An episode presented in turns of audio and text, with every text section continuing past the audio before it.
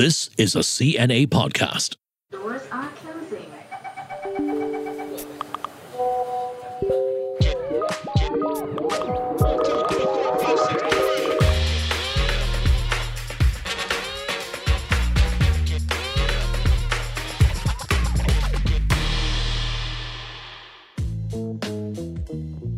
Hello, everyone. Welcome back to this episode of Work It. We love our acronyms in Singapore. Recently, a new one was added JSIT. J S I T. Do you know what it means, Adrian? Since this is a work related podcast, I would guess it means job satisfaction is terrible. Wrong answer. but I think it may have more to do with our topic today. So, job skills integrator. yeah. This was a thing that was announced during Budget 2023.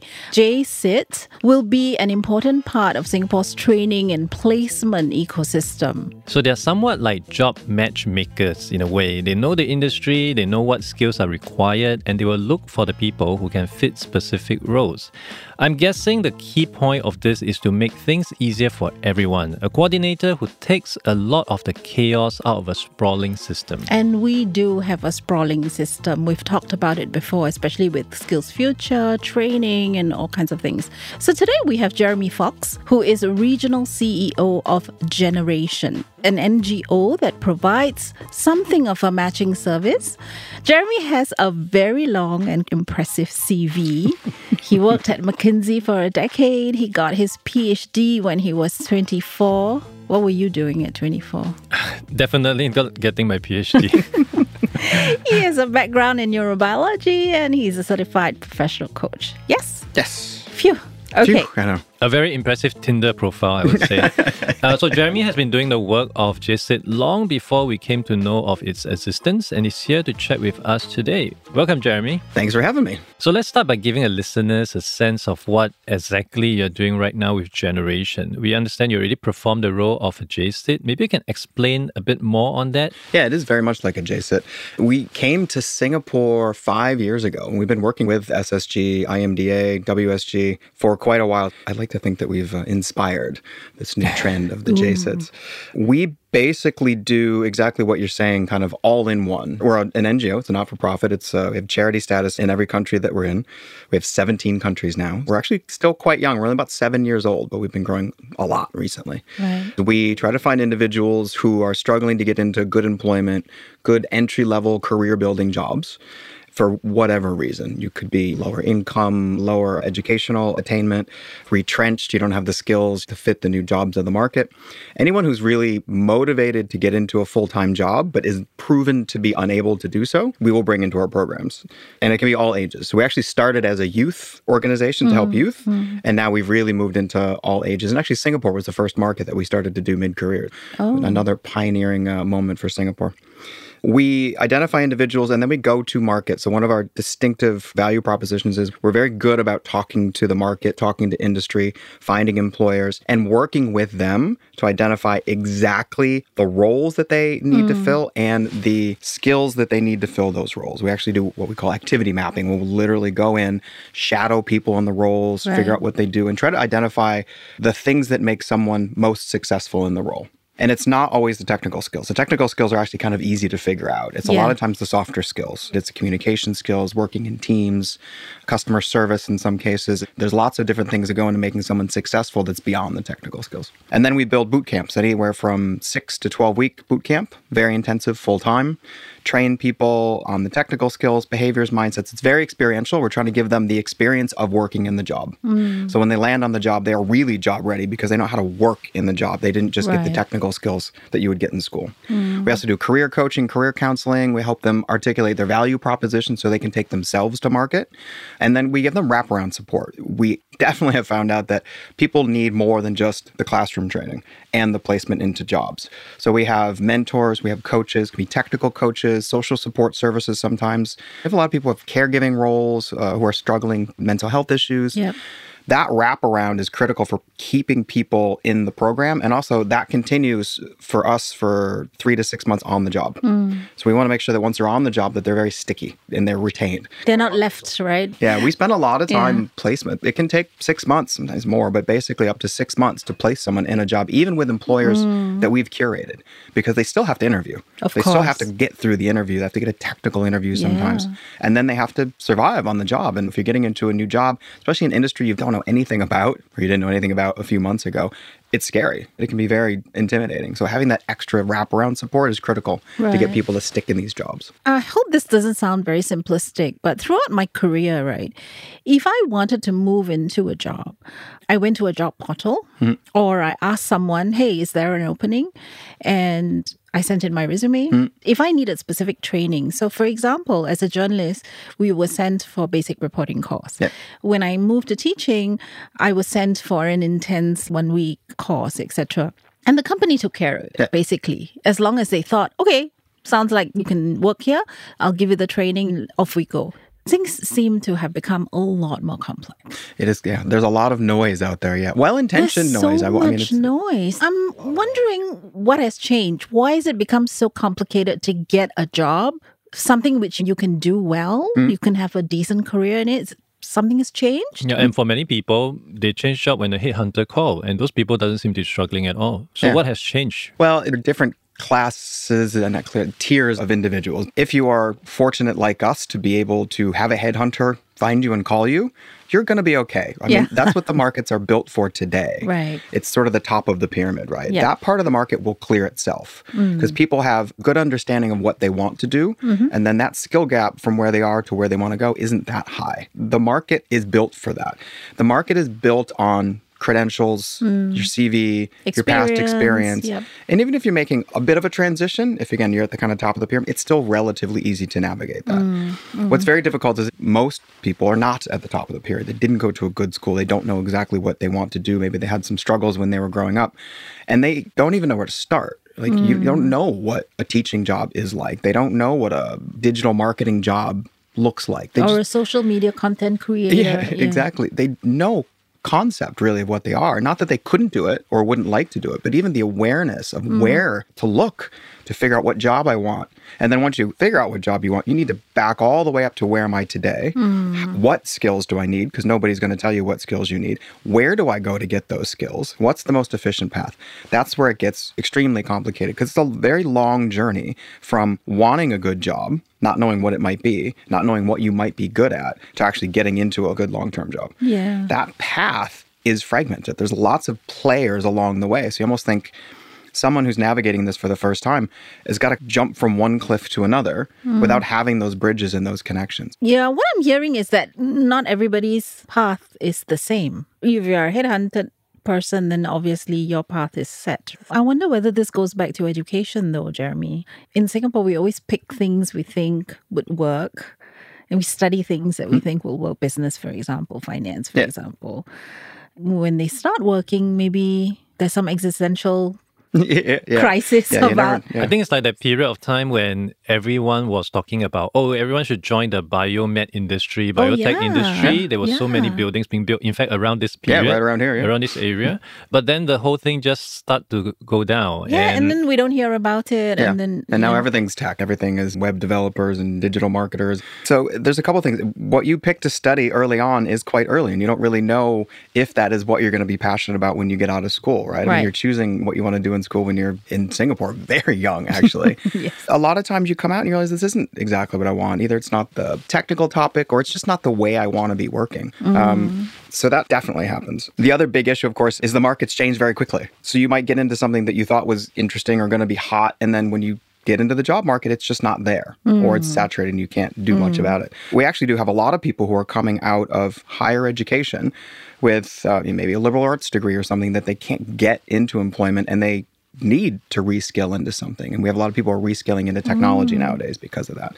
So even if you went to school and did something that you might have wanted to do, it doesn't necessarily mean you're going to have that good job when you come out. So And maybe because education takes so darn long, if you go in at year one, Yeah. by the time you graduate in year four, the entire scene has already changed. Yeah, Whatever absolutely. you studied for may no longer be relevant. this is sort of the, one of the structural problems with the education system globally. It's two years to four years to get that education to go out to the market. But the curriculum that's built is 10 years old in a lot of Yeah, yeah, cases, right? It is not responsive to the market. We spent a lot of time working with the polytechnics here. Great educational system, of course. Working with them, running programs with them, Mm. and trying to teach them to go to market, to talk to employers, to use that information to come back to revise curriculum. Mm. You, we don't have this kind of fast cycle of curriculum revision. And we do it in our programs. We run a first cohort, we immediately go and revise the curriculum. Oh wow. After pretty much every cohort, we will have a look and make tweaks if we need to, Right. and then do pretty much a full curriculum revision almost every year because things just move so, so quickly. That's such a burden on the teachers, I have to say. It's incredibly difficult and it's structural. They're not built, Built or for- organized or incentivized to go out and talk to companies, right? That's just not how academia works in any country. Yeah, and curriculum change can take so long. I'm sure you know, Christine. Yeah, yeah, yeah. Yeah. We used to take The three years to just move. It's like moving a big boulder. Yep. Bit Big- by big bit, you do it yeah. for three years. Steering the Titanic. Yeah. And then you have to get clearance from like a hundred people above you. Yep. It was not fun. And then last person will say no. Yeah, exactly. Yeah. Yeah. And the bureaucracy can be very challenging. Again, all very well intentioned, but these are old institutions, right? So yeah, of course. So from what I imagine, I would see that perhaps the mid-career people may require a bit more help because the younger Mm. generation, well, I can always become a TikToker, survive on Instagram for a few years and see gig how it goes. gig yeah, worker. gig yeah, worker. there's yeah, a lot of gig work going on. You still need some skills to be able to do that. You need to be able to do graphic design or some digital marketing, social media content management. I mean, Yeah, you need yeah. to learn to do something. Mid careers are more of a challenge on the employment side. Because there's a lot of biases against mid-career workers, a lot of. Yes, biases I've been about hearing somebody quite a coming bit in, of that. especially in technology. Again, a lot of, especially because of COVID, a lot of what we've been doing is a lot of healthcare and a lot of technology roles. And it's very difficult to bring someone in who's 45 or 50 who needs to be supervised by someone who's 25. Hmm, It's difficult. Not that they don't have the skills to do it. We actually have a lot of good research to show that the reskilling does work and they can be very successful. And there's a lot of transferable skills, especially if you've been out in the market for a while, that you can bring to bear on the role. Those aren't really quantified very well. So when you're going out into the market, people aren't really able to categorize their role beyond the technical skills to say these are the types of again transferable skills leadership skills management skills like communication, Communication skills. skills sales right that stuff isn't always top of mind but it Yeah. is critical for the roles and people can be very successful So what's the problem? It's just that people don't want to hire when they see someone on the resume already 50 and they're thinking hmm? "Hmm, maybe this guy might take a long time to yeah learn take a long time to come up to speed maybe it won't fit with my organization won't be as malleable will be a bit more stubborn. All the kind of ingrained biases that we probably frankly all have. And without the added lens of what are all the non-technical strengths they're going to bring to the role right to counterbalance that. To be fair, I know that's there's a lot of bias, but I've met slightly older people who are resistant. oh it does happen yeah it definitely happens Who I'm like just trying to learn something new and they're like very resistant, like, Are you sure? I don't want to do this. It's too hard for me. I'm like, Yeah. you have to try, right? Yeah, this is the way to do it. And that we our research shows the same. The mid-career transitioners are least likely to want to get retrained, even though they do actually understand that they need the retraining. So there, there's some So there's a bit of both, right? There's the bias of that's for sure. I mean, you have to give someone a chance. But there's also these guys, some of them, Yeah. who make it hard for everybody else. Yeah, this is part of sort of the soft skills. Hard to say it's training, but you know, within our boot camps, we focus very, very much on growth mindset, right? Learning orientation and growth mindset. And yeah, you have to unstick some people a bit more than others. Uh, not necessarily always age, but age can be a confounding factor. But we really want to make sure that for all of our programs, people are coming out ready to continue to learn. That's one of the biggest things because they are still boot camps, right? We're still training people in a month or three, right? So they haven't learned everything. But when Sure. they get into the interview, especially, they need to be able to convey that I have a good base set of knowledge, but I'm ready to keep going. I'm ready to learn. Right. I'm ready to grow. Right. And even for a mid career, we try to you got to reinforce that as much mm. as possible. And we try to select for it for the people coming to the programs. So, from what we understand, JC, it's not just about doing desktop research or looking at online data, but it goes beyond. As an integrator, you need to have a deep knowledge of market demand, a deeper relationship with employers employers. And something that really triggers me is how does it differentiate from the existing support that is already out there? Because for the longest time, we have E E2I, WSG, Yep. and a few mm-hmm. years back, you mm-hmm. have Maximus Ingeus coming into the picture, and I used to work for one of them. So, how would it be different from what was actually already being delivered and supporting at the ground?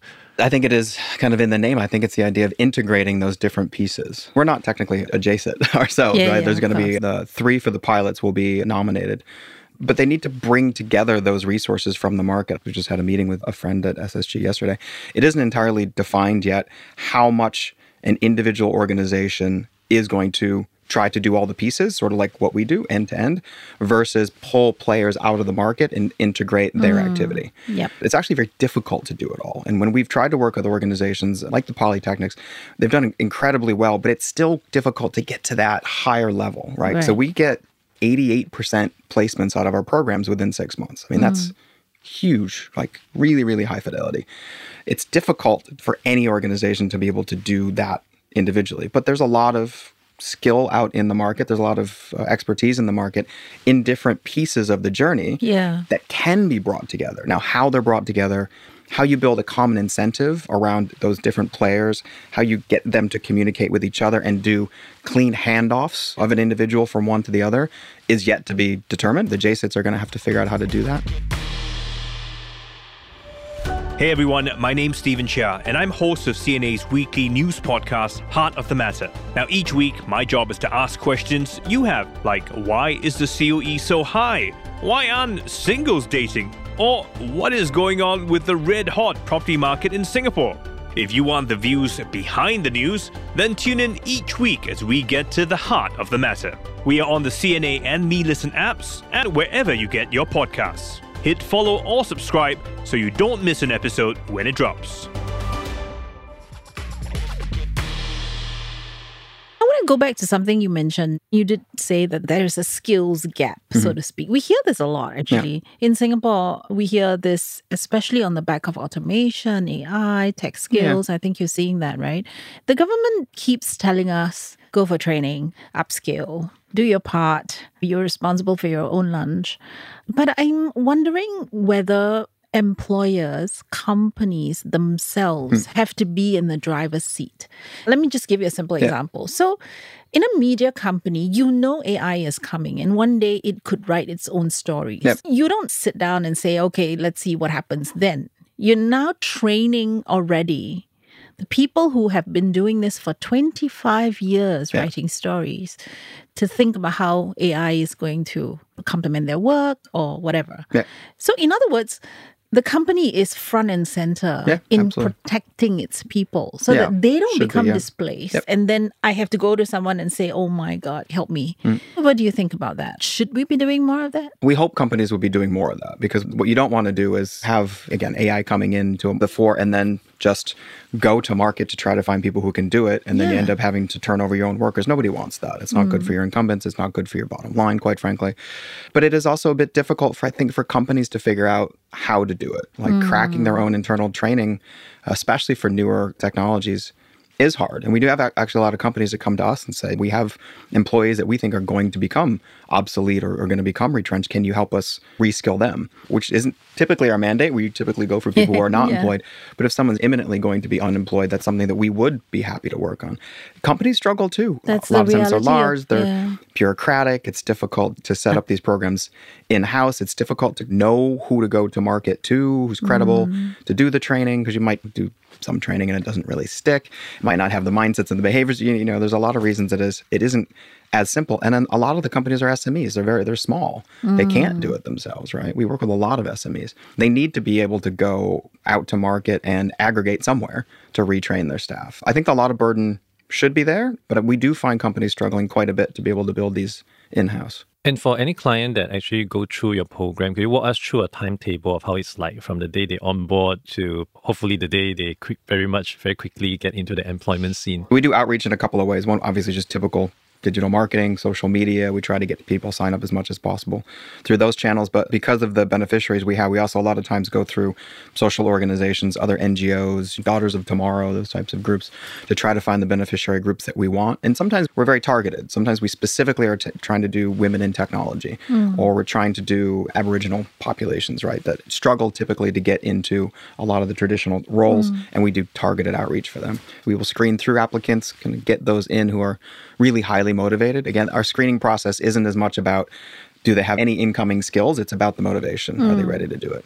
Sign them up for a program. Maybe the program starts in a month. Uh, some of the healthcare programs can be as short as six weeks. Tech programs are up to three months. So you do that training. And then it's a anywhere from immediately placed in a job, because once you graduate, we always have the employers involved anyway. But as soon as you graduate, we'll have an event, we'll have the employers in, we'll do matchmaking ourselves, we'll do curate interviews and try to get people matched straight away.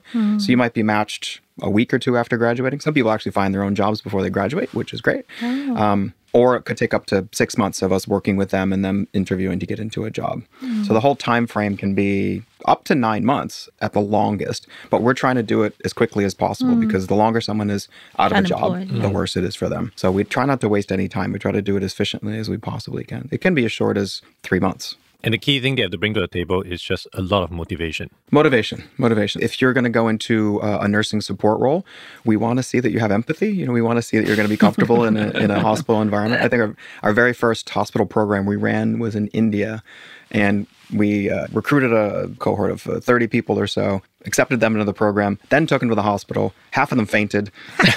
you know, we realized, okay, wait, we should probably take them to the hospital before we accept them to the Yeah, program. yeah, yeah. So yeah, you have to have kind of the right intrinsics for the role. I mean, you're going to do a technical role. You have to at least be able to upload your CV, do a very basic online task, so then no, there's a little bit of technical competence there. We try to keep the bar extremely low. We we really Mm, want to be able to train people who have no background at all to be able to get into and start these roles. Sounds great. So, one of the things that has come up, and people have been commenting on this, mm-hmm. is that what are the outcomes and how do we measure them, hmm. right? Because there is a tendency, especially when it's a government policy scheme or whatever, to just make it look like, okay, it worked because I matched this 100 jobs or 100 people or whatever. What do you think is a good outcome for you in your experience, right? Having placed all these people, trained somebody who has no training, what is a good outcome to you? Ours is actually quite simple because ours is it's employment. We have breadth, depth, and durability. So, how many people can we serve and get into jobs? How good are those jobs? What's the quality? What's the income uplift? And then how long do they continue to work in those jobs? So, those are the three things you want to look at. Just the most basic thing is if you ran a program, what percentage are getting into the jobs? Mm. Full stop, right? If you have 20% of your people coming out and getting into jobs, you're probably not doing very well. Mm. If you have 80%, you're doing fantastic, right? Mm. Because a typical training program that isn't very strongly placement focused or they don't have the placement skills might be in that 20 to 40% range. Yeah. So it's relatively low. Yeah. You want to make sure the jobs are good. You want to make sure that people are happy. So we do alumni surveys, satisfaction surveys to understand what the income uplift is, what their personal well being is, family situation, everything. So we want to make sure that they are happy and healthy once they're in the role and then mm. that they stick and that they're Yeah. there in a career longer term.